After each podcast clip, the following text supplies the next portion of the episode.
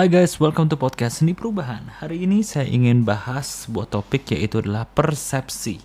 Persepsi adalah sebuah pemahaman atau pemberian makna terhadap suatu kondisi atau situasi yang kita alami atau terhadap stimulus sesuatu yang di luar dari diri kita.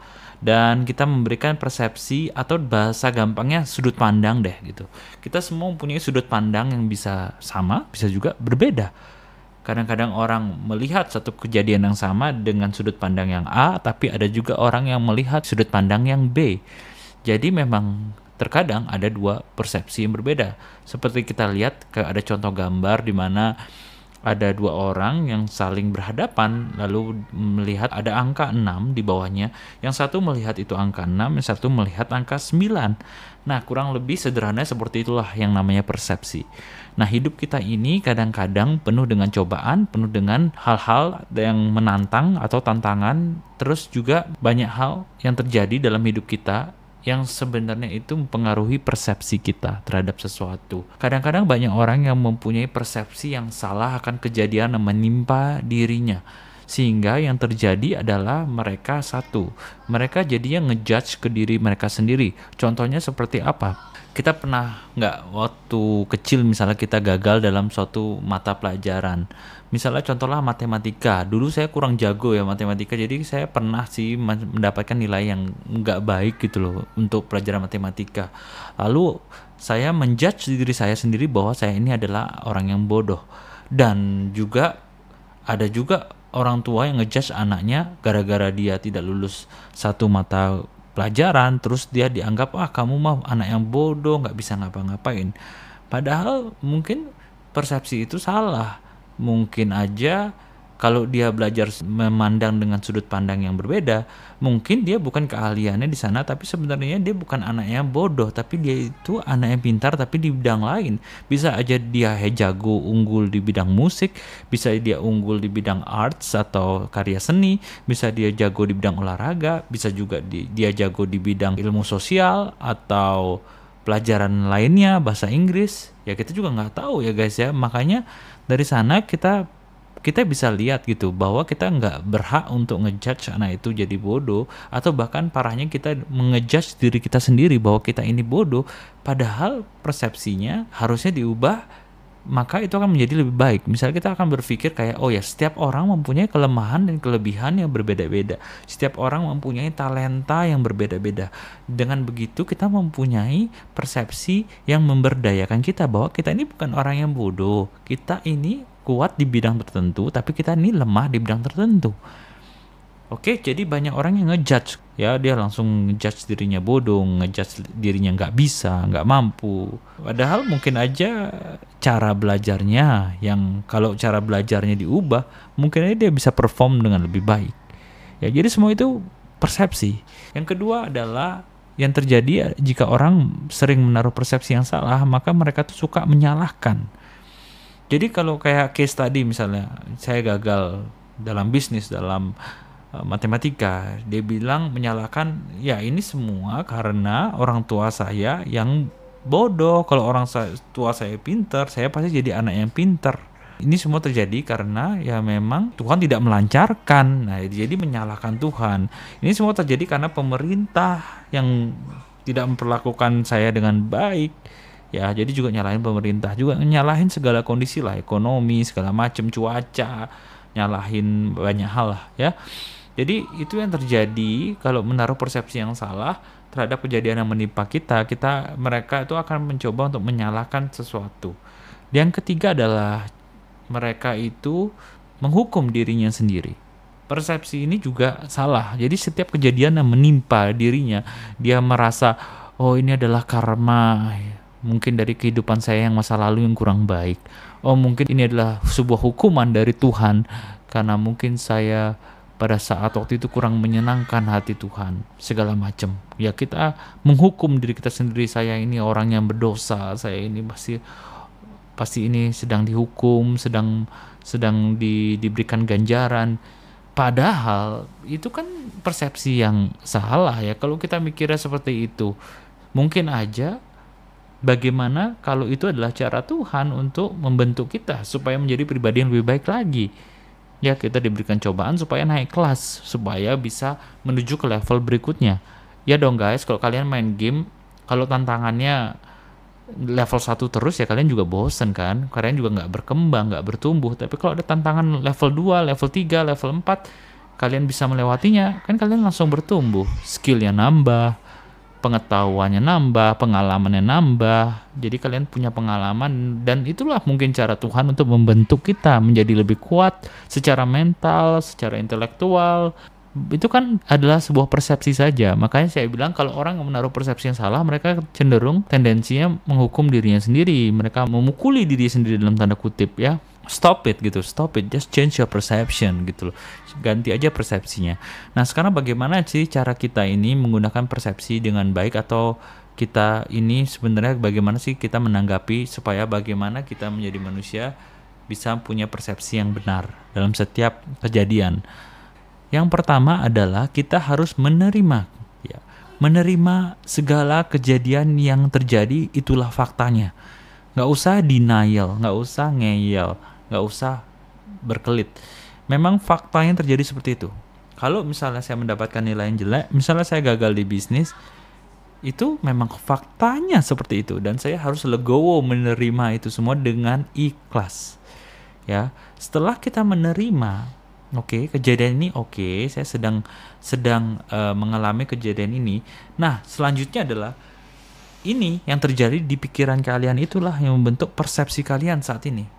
Dan yang kedua adalah kita harus menyadari bahwa kita ini punya kemampuan, punya power untuk memilih persepsi apa yang kita mau pakai di dalam menghadapi satu kejadian ini. Kita itu sebenarnya punya power untuk memilih ya guys ya. Itu bukan otomatis. Persepsi itu bukan sesuatu yang otomatis dari pengalaman. Ya, kalau kita mau dengerin yang yang yang apa yang keluar secara natural, yaitu mungkin karena dari pengalaman kita, dari omongan orang lain mempengaruhi kita. Misalnya gini akhirnya otomatis ya karena kamu gagal di bisnis terus kamu langsung otomatis bilang oh ya nih memang saya ini nggak nggak becus dari soal bisnis dalam segala apa pun dulu aja saya waktu kecil itu saya gagal dalam uh, masa gagal dalam hal-hal kecil gagal dalam bahkan dalam berkompetisi olahraga juga saya gagal makanya saya pasti gagal nah itu itu mungkin secara natural kita karena pengalamannya pernah sering gagal maka kita akan langsung berpikir seperti itu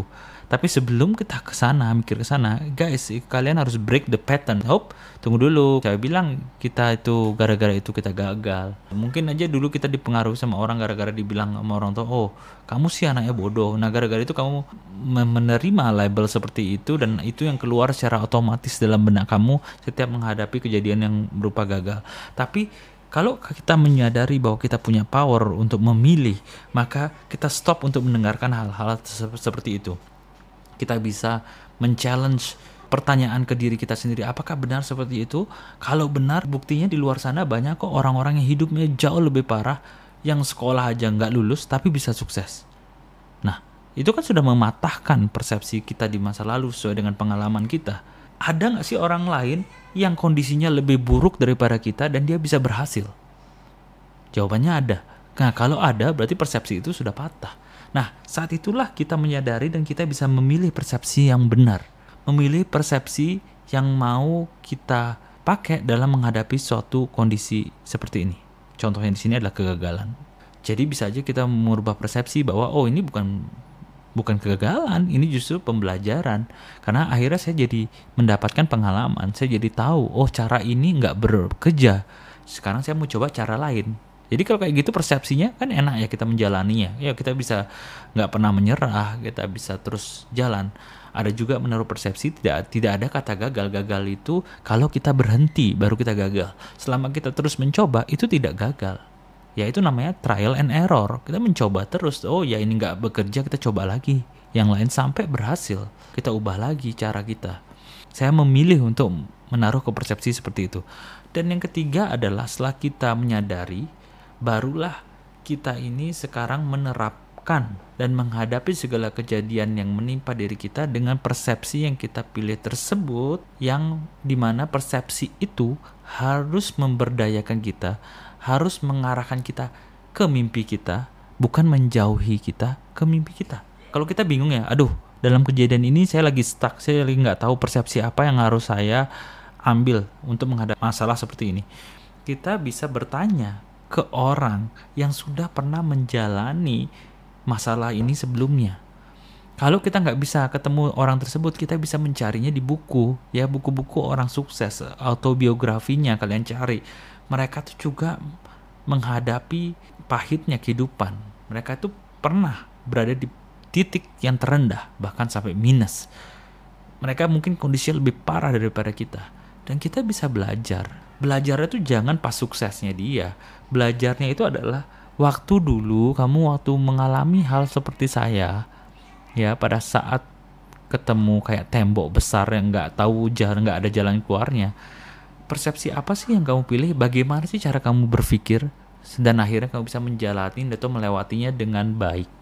Pertanyaan seperti itu, maka kita bisa mendapatkan jawaban dan kita bisa mendapatkan ide. Oh, ternyata orang tersebut menjalaninya dengan persepsi seperti ini. Nah, dengan begitu, maka kita juga bisa mengaplikasikan ke hidup kita, memegang prinsip itu bahwa oh ya, kalau saya menghadapi masalah yang sama, saya mempunyai persepsi yang sama seperti dia. Ya, jadi saya bisa melewatinya dengan baik.